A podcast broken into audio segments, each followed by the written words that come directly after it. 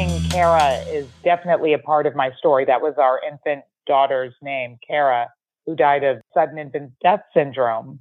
And losing Kara is part of my story and losing people before and after the pandemic is a part of many of the people who are listening today. It's a part of their story. But for me, grief is not just the loss of a person. We grieve for many reasons. You're listening to Inside Mental Health, a Psych Central podcast where experts share experiences and the latest thinking on mental health and psychology. Here's your host, Gabe Howard. Hello, everyone. I'm your host, Gabe Howard, and I want to thank our sponsor, BetterHelp. You can get a week free just by visiting betterhelp.com slash psychcentral. Calling into the show today, we have Lily Dulan. Ms. Dulan is an MFT psychotherapist with a master's degree in psychology and a master of fine arts. After the death of her first child, DeSids, she started the Kara Love Project Foundation, which works with local, national, and international organizations to serve marginalized youth. Her latest book, Giving Grief Meaning, is available now. Ms. Dulan, welcome to the show. Hi, Gabe. It's so good to be here. I, I want to start off by saying that I personally cannot imagine what it must be like to lose a child. I, I'm not a parent myself, and I, I don't want to pretend to understand. But I do want to say that even thinking about this in the abstract causes me dis- discomfort and sadness, for for lack of better words. Now, in your professional bio, you describe the emotion as suffocating grief. And I, I, can I can relate to that again as, as much as reasonably possible. But in the same bio, you say that this was the impetus for helping people transform their grief into positive change. Grief and positive change don't seem to go together at all. Yes. I was lucky to have a, a teacher, Michael Beckwith, he's best known for The Secret. He gave me a choice. He said, Lily, you're at a crossroads and you can grow or shrink from this tragedy. And in that moment, I chose growth. It doesn't mean, you know, that it didn't suck and it wasn't dark, you know, and I didn't feel absolutely buried. I felt buried for a long time. But as they say, the seed needs the darkness to change into new life. And sometimes we feel buried and we've really been planted. That was my case. It's not like positive change just comes immediately, but it's the willingness to move through the darkness, even when we don't feel the light at the end of the tunnel, even when we can't see it. Moving through it, the choice to move through it, the choice to get up every day, making the choice to move towards life, even when it felt dark. Transforming grief into positive change. It, it sounds good. I I like it, but you know, losing weight or making more money, it also sounds good. But to the people that hear this, turning grief into positive change and roll their eyes, what would you say to them? Yes, I get the eye rolling, right? Positive change, it doesn't always feel positive. It's messy. Positive change can be crooked and messy. And, you know, as I say, five steps forward, two steps back is still progress. You know, I have positive change in my life, but I wasn't feeling great last night and I succumbed to the kids' snack food. That doesn't feel positive, right? I mean, eating the kids' snack food at 12 midnight last night wasn't a very positive step, but I still lead a positive life. And it's loving ourselves in spite of, loving myself in spite of those poisons and pitfalls. Because I like to say that life can suck, but I, I can't let it suck me under. Positive change means, okay, I can feel when it sucks. I can feel the darkness, the hopelessness, and move towards positive change. Yes, and. Affirmations have gotten a bad rap these days, but affirmations don't mean that I pretend that everything's okay when it isn't. It means that I have the willingness to sit with everything that I'm feeling and out of that place affirm for the positive, to look towards the hope, to look towards the light, to look towards the healing, to look towards all of it, even when it feels hopeless. Everybody has heard of grief, but I, don't know that we've ever actually discussed a clinical definition of grief. So, uh, for the purposes of this podcast, how do you define grief? That is a great question. When we think of grief as people, many people think that grief is the loss of a person. And while losing Kara is definitely a part of my story, that was our infant daughter's name, Kara, who died of SID, sudden infant death syndrome. And losing Kara is part of my story and losing people before and after the pandemic is a part of many of the people who are listening today. It's a part of their story. For me, grief is not just the loss of a person. We grieve for many reasons. And, you know, we can grieve over a divorce, loss of a relationship, loss of a job, loss of opportunities due to addiction or mental illness. There's so much that we grieve over. And the society, we try to put on that smiley face and pretend that all is okay. That's sort of like the acceptable way to go about things. We ask, Oh, how are you? when we don't really care to hear the answer. And I believe we need to move into a more authentic way of being as people and talk about the difficult feelings because we're all suffering. And I think we all can give voice to that through the pandemic. There's something good that can come out of this tender time. We all suffer. And it's what I choose to do with my suffering that can determine the course of my days, like the quality of my days. I may not be able to control everything, but I can control my reactions and I can keep my side of the street relatively clean and put the locus of focus on myself and, you know, just be tender towards myself. What advice would you give to somebody who is in the early stages of loss? When I was in the early stages of, of loss, I I didn't want to breathe.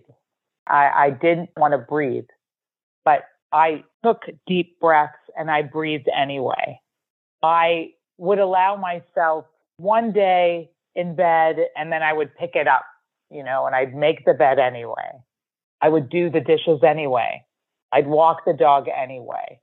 A lot of being in the early stages of grief is contrary action or opposite action, moving through the events of the day anyway and acting as if. And then countless people have come to me, said, you know, why can't I cry? what's going on here? Why do I feel so foggy? I want to tell anyone who's listening in the early stages of grief that to feel the fog of grief is a natural occurrence. It's normal to feel foggy. In many ways, the foggy, as as you said, that's how we're supposed to feel. It it almost seems disrespectful to experience joy after the loss of somebody we love. So the the foggy, and, and these are my words, please correct them if I'm misstating, but the foggy is a protective factor. It fits the way we're supposed to feel. And while that's negative, it keeps us in a place that we should not be in or that we need to move past. It still feels right in the moment. And I imagine that makes it difficult to move forward. That that is a very wise uh, perception way to look at it. I've never really thought about it in those terms that the fog of grief prevents joy as well as feeling the gravity of the situation. But it is normal. I think some people, and I would include myself in that number, be like, why can't I feel the pain of this? Why can't I cry? You know, it can be frustrating not to feel. I did have an experience personally where that fog lifted and I felt the pain, the intense pain. It was more intense than any pain I could ever describe. And then the fog descended again. And in that moment, I understood that it was there to protect me. It was my nervous system's way of protecting me from feeling too much. You're a big proponent of self care, but how do we incorporate that into our daily lives? Well, people tend to think that self care involves sitting on a mountaintop in some yoga position, but it's it's not. Self care involves how we move and groove in our day to day lives. Self care can be as simple as just taking a moment to check in and take three deep breaths. Self care can in, involve saying, okay, you know, like during the pandemic for me, my self care was like, okay, everybody out of the kitchen. I'm going to use this time of doing the dishes as a sort of meditation. And I would put on music with affirmations or chanting music and do the dishes. And for me, what I name becomes self care. If I'm just grunting and groaning and doing the dishes, that's not self care. But if I name it as a time of restoring the balance of my home, I can feel good about it. And if I put on music that's pleasant, I can feel good about it. So it's really approaching my day, approaching my day mindfully because what I name is important. It's actively seeking out methods, seeking out groups that support me on my journey and also letting go of people that may not uh, be able to meet me where I am. In the early stages of grief, I had to say no to a lot of social engagements that just didn't feel right. You mentioned being able to say no when people invite you out, especially after a, a, terrible loss or when people are going through grief or uh, even when people are sad and depressed, which grief, loss, it, it's it's a lot of emotions rolled into one. People they think that you can't be alone and they're very aggressive with their invites. And more importantly than that, they believe that they're right. They believe that when you say no, that you're in danger being at home. And they work very, very hard to get you to come with. What do you say to those well intentioned people that honestly believe that they're doing what is in their loved one's best interest? But again, you're setting your boundary and saying no. They feel that that's dangerous and here we are at this impasse. Yeah, we all have our own thumbprints. We're all individuals, and solitude is important.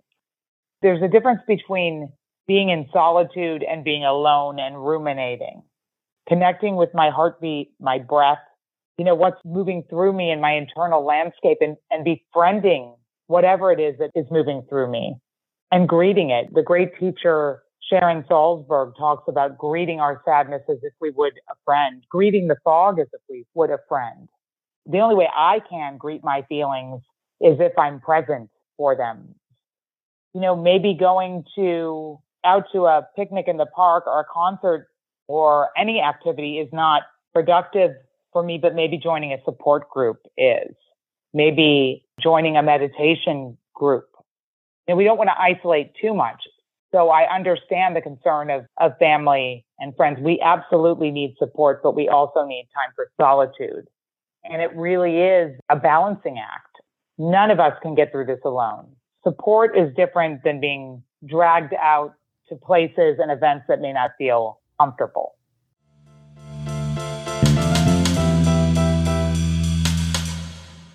Is there something interfering with your happiness or preventing you from achieving your goals? I know managing my mental health and a busy recording schedule seemed impossible until I found BetterHelp Online Therapy. They can match you with your own licensed professional therapist in under 48 hours. Just visit betterhelp.com slash psychcentral to save 10% and get a week free. That's betterhelp.com slash psychcentral. Join the over 1 million people who have taken charge of their mental health.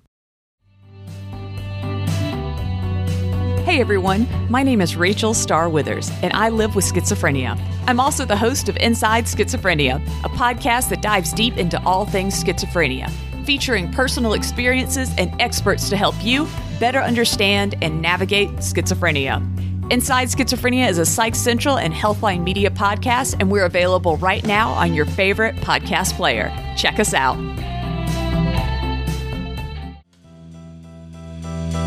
We're back with the author of Giving Grief Meaning, Lily Dulan.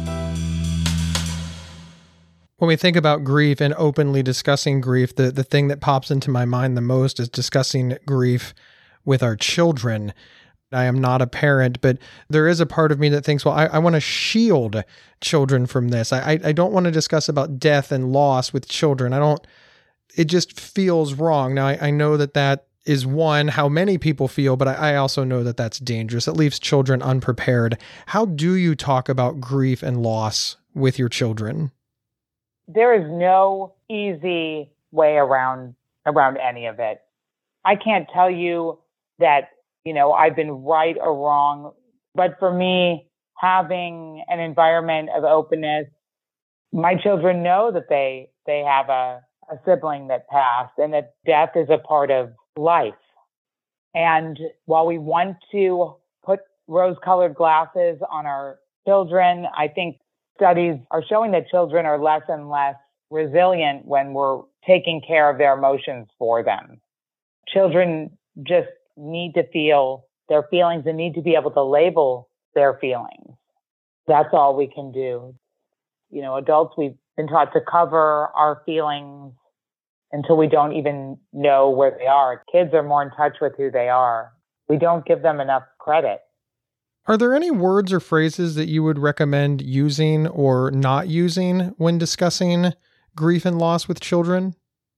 Well, we never want to tell children how they should feel or impose our feelings on them. We want to make sure that we don't lead with the word you should with our kids.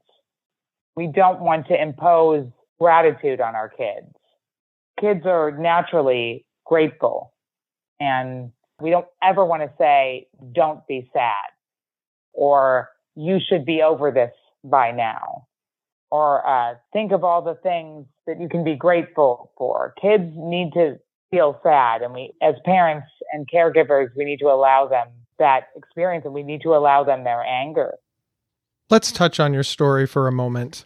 After the loss of your daughter, what were the first things that went through your mind in, in the initial moments and in the days and weeks that followed?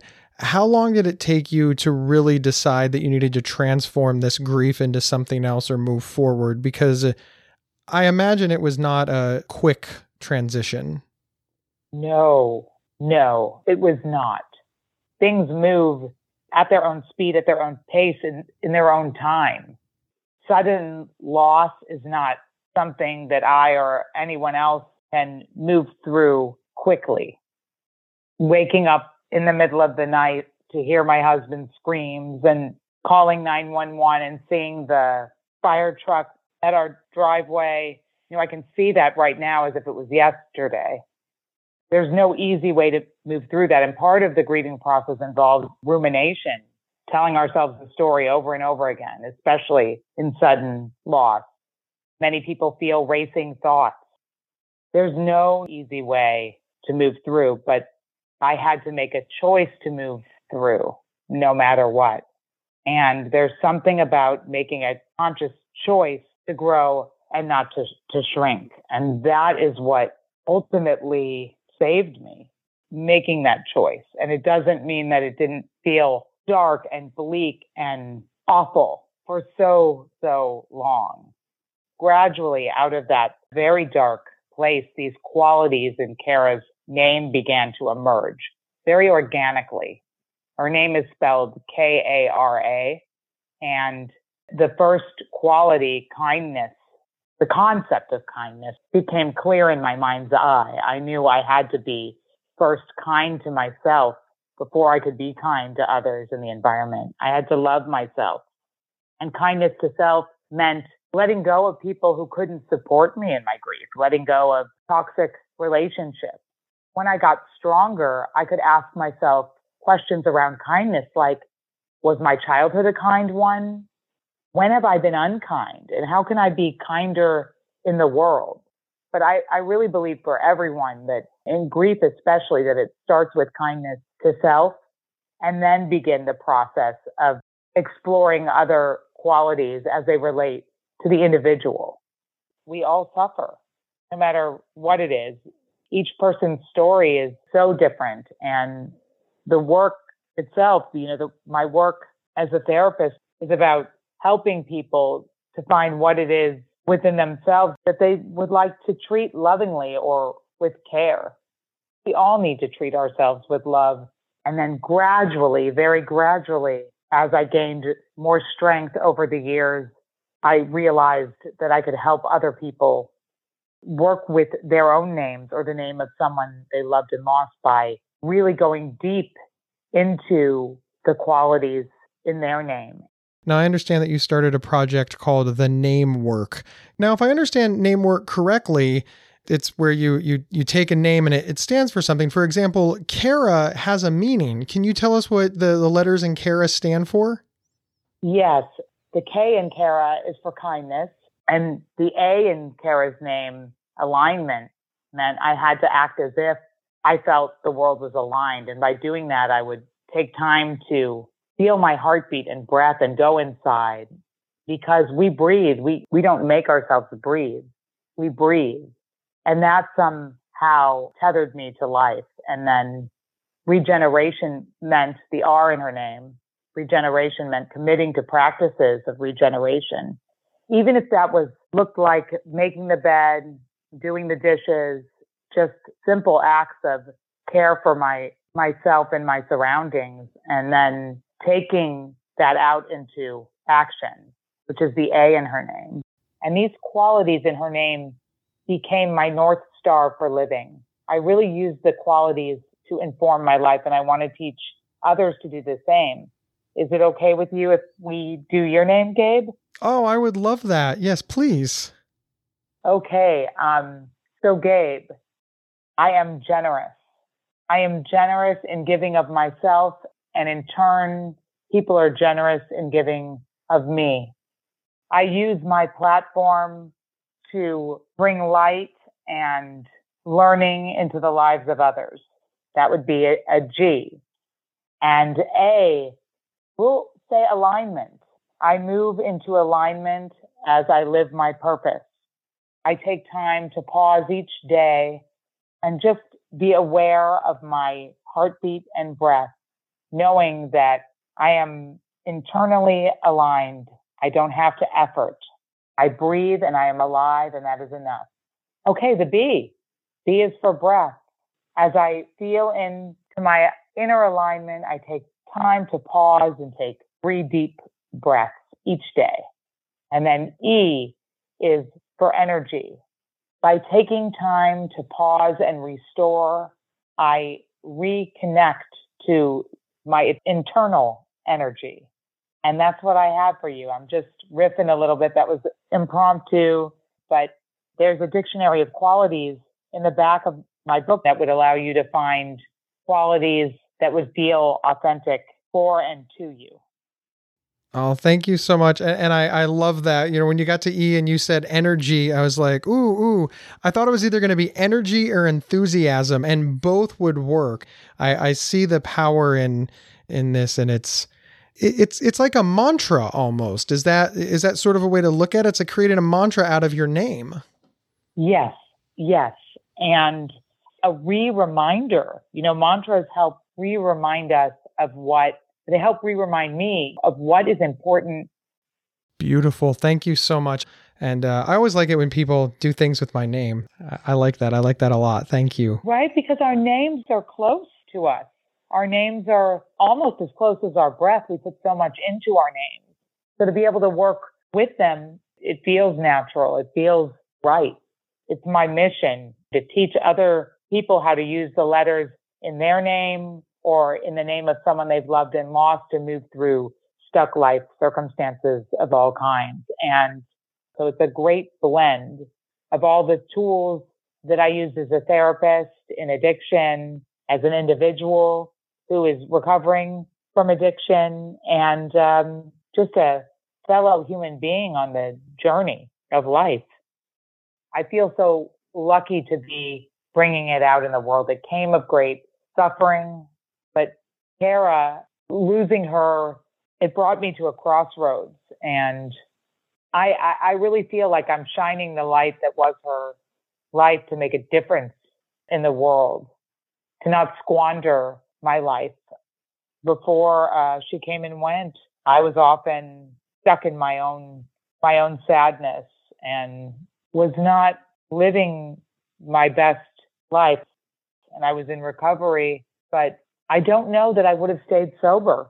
I believe she's the angel that's kept me sober and on a better path. I believe she informs so many aspects of my life. She really is my angel. I think that's beautiful. Thank you so very much for sharing. Where can folks find you and your book online? You can find me on Instagram, Lily Dulan, L I L Y D U L A N. I have a website, lilydulan.com. We have a Giving Grief Meaning Collective on Facebook. And I'd love to stay in touch. And oh, this is really important, Gabe. 100% of the proceeds from the book, Giving Grief Meaning, and when I say 100%, I mean 100%. 100% of the proceeds from Giving Grief Meaning support the work of our Kara Love Project. So it's really a great dynamic organization. And when you buy the book, you're supporting the work that we, we do. Thank you. We were very, very happy to have you here. Thank you, thank you, thank you. Thank you for everything that you're doing. Seriously. Oh, you are very, very welcome. And a big thank you to all of our listeners. My name is Gabe Howard, and I am the author of Mental Illness is an Asshole and Other Observations, as well as an award winning public speaker who is available for your next event. My book is on Amazon because, well, everything is on Amazon or you can get a signed copy with free podcast swag or learn more about me just by heading over to my website, gabehoward.com. Please follow or subscribe to the show wherever you downloaded this episode. It's absolutely free. And hey, recommend the show to your friends, family, and colleagues. You can send them an email, a text message, social media, and word of mouth is absolutely still a thing. I will see everybody next Thursday on Inside Mental Health. You've been listening to Inside Mental Health a Psych Central podcast from Healthline Media. Have a topic or guest suggestion? Email us at show at psychcentral.com. Previous episodes can be found at psychcentral.com slash show or on your favorite podcast player. Thank you for listening.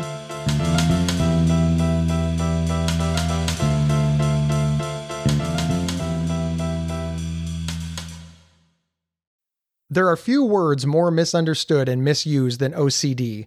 Imagine having unwanted thoughts stuck in your head all day, no matter how hard you try to make them go away, and then having to pretend that everything is okay despite having to feel crippled inside. That's OCD. 1 in 40 people suffer from it globally, but there's hope. If you have OCD and need help, you can get better with specialized treatment. NoCD offers effective, affordable, and convenient treatment for OCD and is covered by many major insurance plans. Go to nocd.com to learn more. That's nocd.com.